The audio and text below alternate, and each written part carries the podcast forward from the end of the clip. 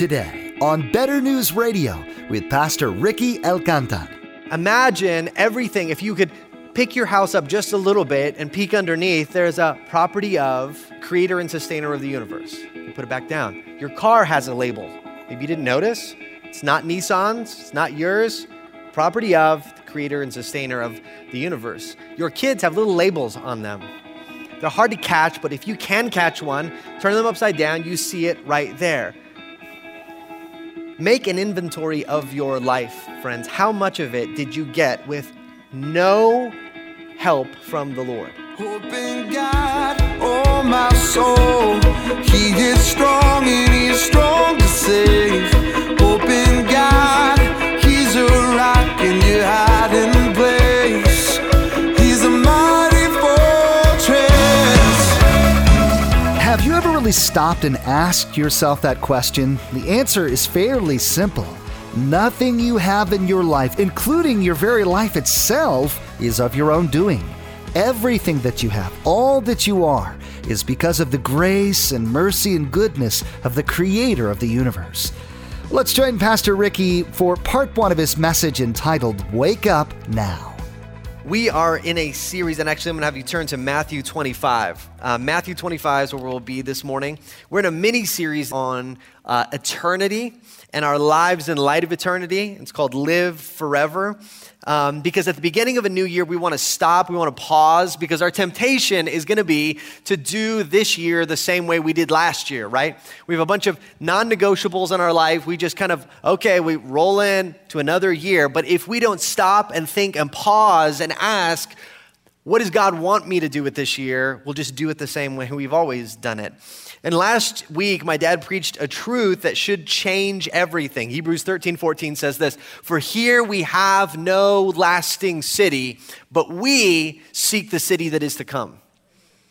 And uh, this city, this stuff will not last. It's all going to be gone. But there is a city, the Bible tells us, that will last, that will come, that we will live in with the Lord forever and ever. And so this series is going to go on for another couple of weeks through January, but I wanted to give out a reminder, because when you begin to live your life in light of this reality, that this stuff, so much of this stuff will not last, but there is a few things that will last, it really changes everything. It changes the way you live your life, the way you invest your time, the way you invest your money, what decisions you make with your career, the way you parent your kids, the way you build your marriage. It all changes when you realize how many things won't last and how few things will. So uh, at the end of the message, we have a gift for you. And I want to ask you, so it looks like this. This is the gift. Let me see if I can get it. Okay. It's these. So we have these for you. They're little wristbands. On one side, they say, "No Lasting City." And that's meant to be a reminder that so much of our lives is not going to matter. Whether or not you have the iPhone six Plus will not matter in eternity, right? Um, whether or not you get a better cubicle at your office and not the drafty one by the door, when everyone opens it, it gets cold, will not matter. But there are a few things that will. On the other side, it says live forever. So what it's meant to do is it's meant to encourage us, and I'm, you don't have to wear this like for the rest of your life. I'm not asking for like a lifetime commitment on this thing. But here's what I'm, I'm gonna encourage you to do. Take this and try wearing it for the next couple of weeks, two to three weeks while we finish our series. And consciously, when you wake up, when you go to bed, when you go to lunch, when you have idle moments, look at this and consider that verse. For here we have no lasting city, but we seek the city that is to come, and see what it changes in your life. Um, now, here is here's what we're trying to do today. So we last week we talked about the reality that this world won't last. Some things will last. So here's a question today. What do we do here in a city that will not last while we're waiting for the city that is to come?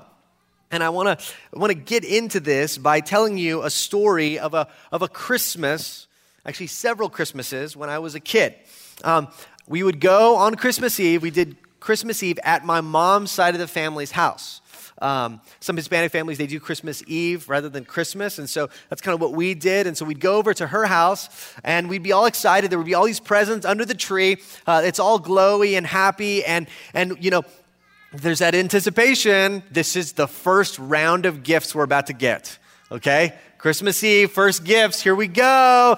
And and so I remember with anticipation seeing my name. I'd, I kind of, you know, as a kid, you kind of casually walk over like, uh, looking for your name, and you make another sweep, and then pretty soon you're just digging through to make sure you have a gift. And then you see the gift and you try to guess, does that look like a G I Joe or does it look like a building set, or like kind of shake it a little bit while no one's looking, right? So I remember doing all of this, and always, from one Christmas, uh, from then on for several years, we had a specific gift. So I would open, we have usually two gifts as grandkids. And so one of the gifts looked exciting, looked enticing, ripped it open, looked at it. And what I brought out was a United States savings bond. So you can imagine me, like, forget what age this was, but probably seven or eight or something, asking my parents, "What? What is this?" And they said, "It's a hundred dollars." And I was like, a hundred dollars? Like, in my mind, age seven, a hundred dollars buys a house, right? You you buy anything with a hundred dollars. There is no thing off limits at Toys R Us. So I said, a hundred dollars? And yeah, my dad replied, "Yes, it's a hundred dollars in the future." And I'm And I'm going, okay, wait a minute. Yeah, he's like, yeah, so someday, like when you turn eighteen, you'll get this money and it'll have earned some interest on it. And you'll be able to have that money. And to me, I remember just thinking, eighteen? Like, that is, so at age seven, this is more than double. Like, this is more than my life. Take all of that, do it again, and I still have more years left to wait. I mean, it's It's in the future, it, like where we're, I don't know, we won't need a hundred dollars. We'll be teleporting back and forth to Mars or something, right? We'll all have a Millennium Falcon parked in our driveway that's a life size that we can take and drive whenever we want. But I didn't understand why somebody would give me a hundred dollars for the future. And this is our human dilemma, okay? I was going to say, this is our human dilemma. Our dilemma is constantly that we want what we want now. Now, our view gets bigger when we become uh, adults, right? So you can kind of section your life off between being a kid and being an adult. And if you were to rationally ask what seven-year-old needs a hundred dollars, not that many, right? Not many are going to be responsible with a hundred dollars, but when I actually used those savings bonds that I accumulated was when I actually, I actually almost forgot about them until my parents reminded me, and I used all of them, cashed all of them in when I was about to get married. When you're about to get married, you're buying furniture, you're buying stuff, you're putting deposits down on an apartment, it's expensive, you're doing wedding stuff, and yet I was able to take all of this and almost kind of use this money to start our new life as a couple. Now, if you could ask me, would I rather have the a hundred dollars at age seven or at age, you know, twenty-something where I'm about to get married and launch my new life, when would it be more useful? Probably not to the seven-year-old. If I could go back and take away money from myself as a child and give it to myself, now I would definitely do that because I'm thinking, little Ricky, he doesn't know the difference. Just, just give him a, a stick and a, you know, a, I don't know, let him draw stuff in the dirt. Give me the money now, right? It matters a lot more when you're an adult. We've got furniture to buy. We've got medical bills. You know, we're launching into a new life as a couple. I want the money. It's more useful in the life to come. And that's our dilemma. We want stuff. We want to use things for now when there is a life to come that matters far more. So here's the big idea today. We invest what will not last to receive what can't be lost. We invest what will not last, this stuff, to receive what can't be lost. And we're going to look at this through the parable of Matthew twenty-five. So Matthew twenty-five, if you're there, verse fourteen, let's read the Lord's word together. "For," Jesus says, "it will be like a man going on a journey who called his servants and entrusted to them his property. To one he gave five talents, to another two. Now, pause. Talents are weights of gold or precious metals, right? So it's just different quantities of precious metals that could be sold and traded. Okay. To one he gave five talents, to another two, to another one, to each according to his ability. And then he went away. He who had received the five talents went at once and traded with them, and he made five talents more. So also he who had the two talents made two talents more. But he who had received the one talent went and dug in the ground and hid his master's money.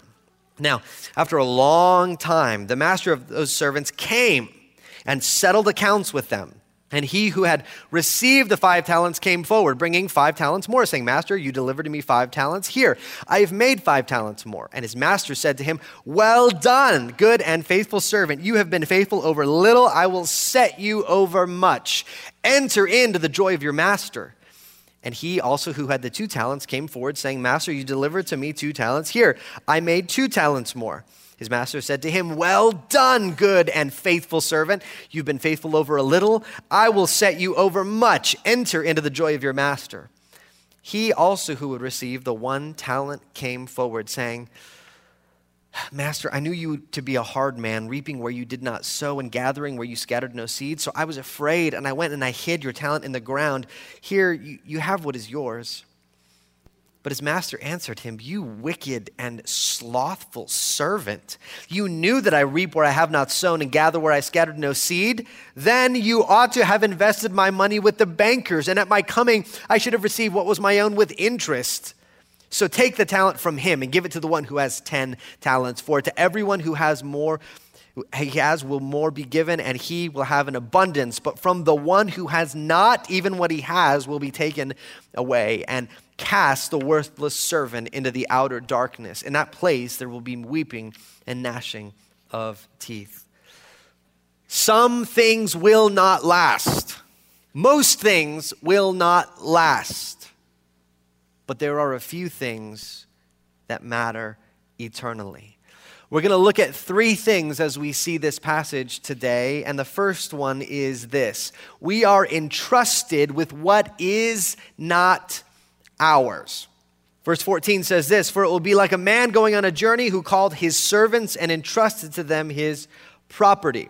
Now, these are servants in the sense of they're not just sort of like household uh, footmen. These are servants. These are almost managers who serve the master of the house. So we probably have extensive property, extensive holdings. And these are people that are almost like mid-level manager type people, who have the kind of seal of approval from him to go and do business on his behalf, okay? So not just servants that are buffing shoes. These are servants that are entrusted with some responsibility.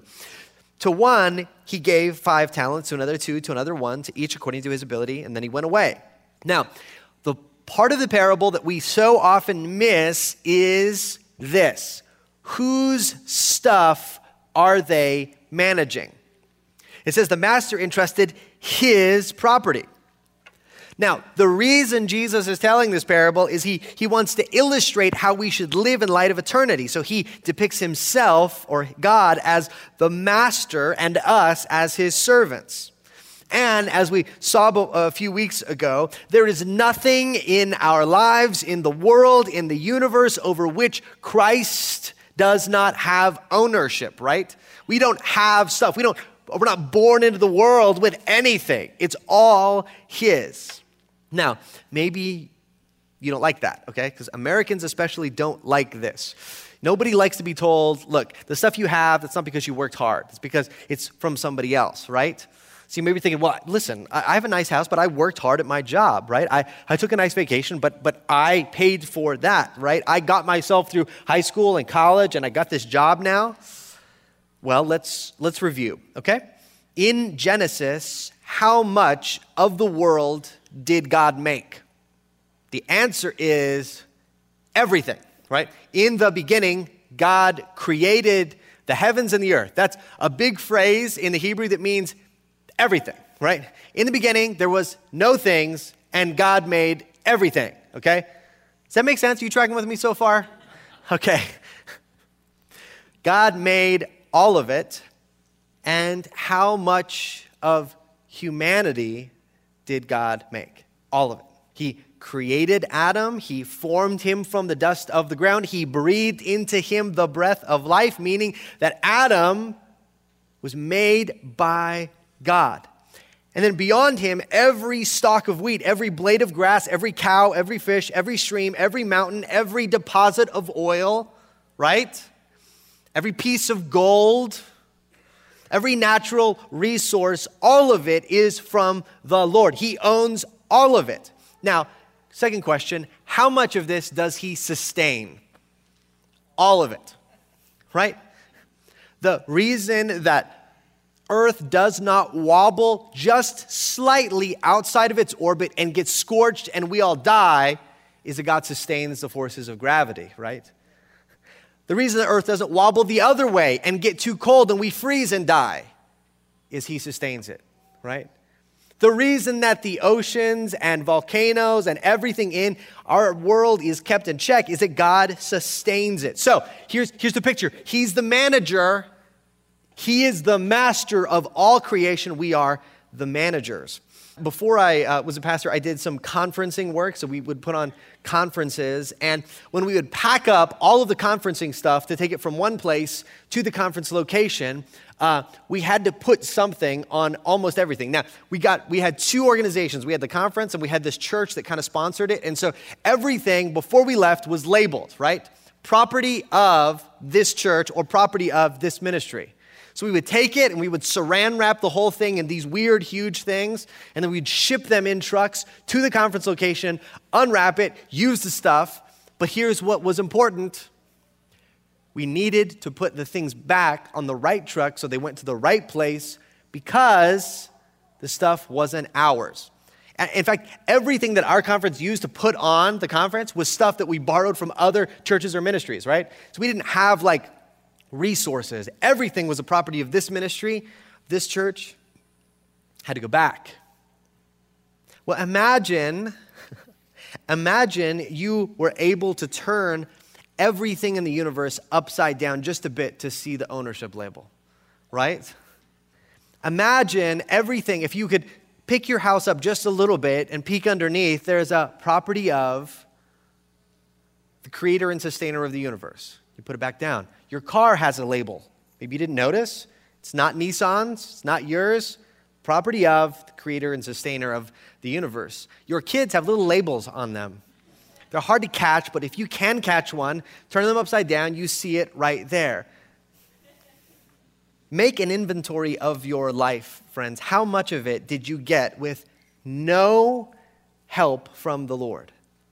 Take your house, right? Well, you worked to get that house, right? Well, how did you work? Well, you worked because you have a brain that continued to fire its synapses and a heart that continued to pump blood into your lungs, which continued to expand in and out so that you could work and do that job. Did God then give you a family that showed you how to work and teachers that educated you about how to work? Did God give you a planet to build your house on and then grow some trees so that you would have wood so you could put it together and then give you technology to build the whole thing? Look under everything, friends. There is a tiny label that says property of master of the universe, right? But once you see everything in creation this way, it's not discouraging, it's glorious, because this is the reality of this verse. You have nothing, but Christ has given you what is not yours. See, the master entrusts stuff to the servants when he doesn't have to, right? He gives us freely our lives, our money, our time, our gifts. Does the, the master of the universe have to give us any of these things if he truly owns them? He doesn't have to.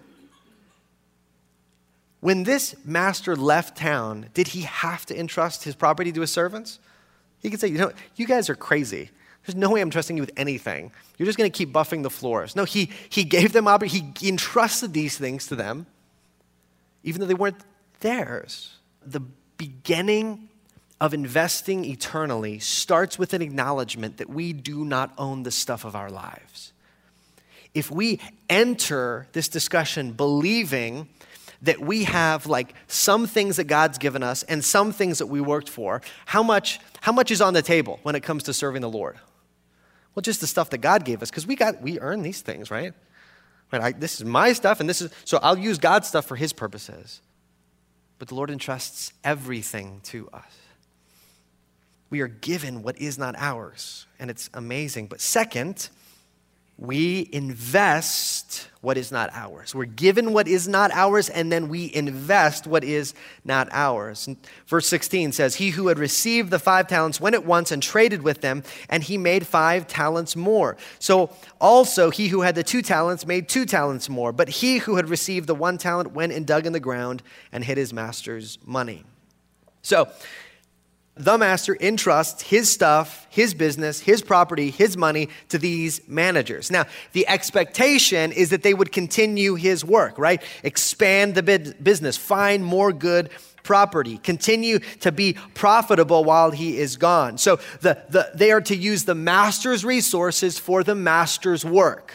These managers don't have a meeting and say, all right, that guy's gone, so what do you guys want to do with this stuff, right? Or, you know what? This whole enterprise the master has, it's lame. I say we get into pets dot com. That's where this is. I'm feeling this. Let's divert all of our resources into this stupid website to feed cats and dogs, right? They don't get that ability, right? Because the, the master and the, the way that he's, he's set out his enterprise, his business, his priorities, they receive these things. They're not, it's not theirs to come up with what, whatever they want to do. There's a parable right before this in Matthew twenty-four. It's a similar parable with the master and servants, and the master entrusts some stuff to the servant, and the servant waits for the master to leave and then goes and uses all the resources for himself and beats up all the servants and w- drinks through all the booze, and, and the master comes back and he's not happy, right? So these people don't do this. But we should keep in mind, it's not theirs to do whatever they want with. They invest his stuff for his purposes. In a similar way, Jesus has given his resources for his work. What, so what is that work? What does Jesus entrust his stuff to us to do? Well, God creates humanity to bring him glory and worship him, right? He creates us to image him, to reflect him, and to worship him in every area of life. Whether we eat or drink, whatever we do, we do it all to the glory of God. That's what we to do. But he gives us a mission for how to do that, okay? It's not just, well, you just decide how you want to glorify me. No, he, he hands us Matthew chapter twenty-eight, where he gives us his commission, his mission, which is to go, therefore, and make disciples of all nations. So, here's what we're to do. We're to use what God has given us to be disciples of Jesus Christ, first and foremost. We ourselves are to imitate Jesus in every area of our lives, from holiness to hospitality, from parenting to priorities, from sexuality to suffering. All of it is meant to be used for this great mission to be disciples of Jesus Christ, to look like him, to reflect him more and more and more. Hope in God, oh my soul, he is strong and he is strong to save. Hope in God, he's a rock in your hiding place. He's a mighty fortress. From the latest vitamin to the most efficient way to exercise, our culture is obsessed with living forever. All these pursuits are deeply rooted in a desire to make this life on earth last forever. But what if that's not God's plan? What if he wants us to live forever, just not here? How would your life change? Would you opt for that second sixty-inch big screen T V or bring an orphan into your home? What would you do if you knew you would live forever?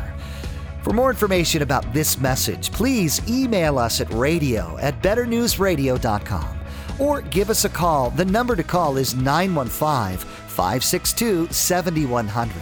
Again, our phone number here at Cross of Grace Church is nine one five, five six two, seven one zero zero.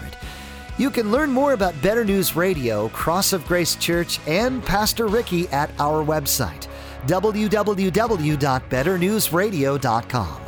All of Pastor Ricky's messages through the Bible are available to listen to or download for free at w w w dot better news radio dot com. Again, the web address is better news radio dot com. You'll also find contact information, driving directions to the church, and details about activities and upcoming events at the website. We also encourage you to follow the Cross of Grace Twitter feed at Cross of Grace E P, where Pastor Ricky tweets additional thoughts about the messages you hear on Better News Radio. Or connect with us on Facebook at Cross of Grace E P. Well, that's all the time we have for today. From all of the production team here at Better News Radio, we want to say thank you for tuning in.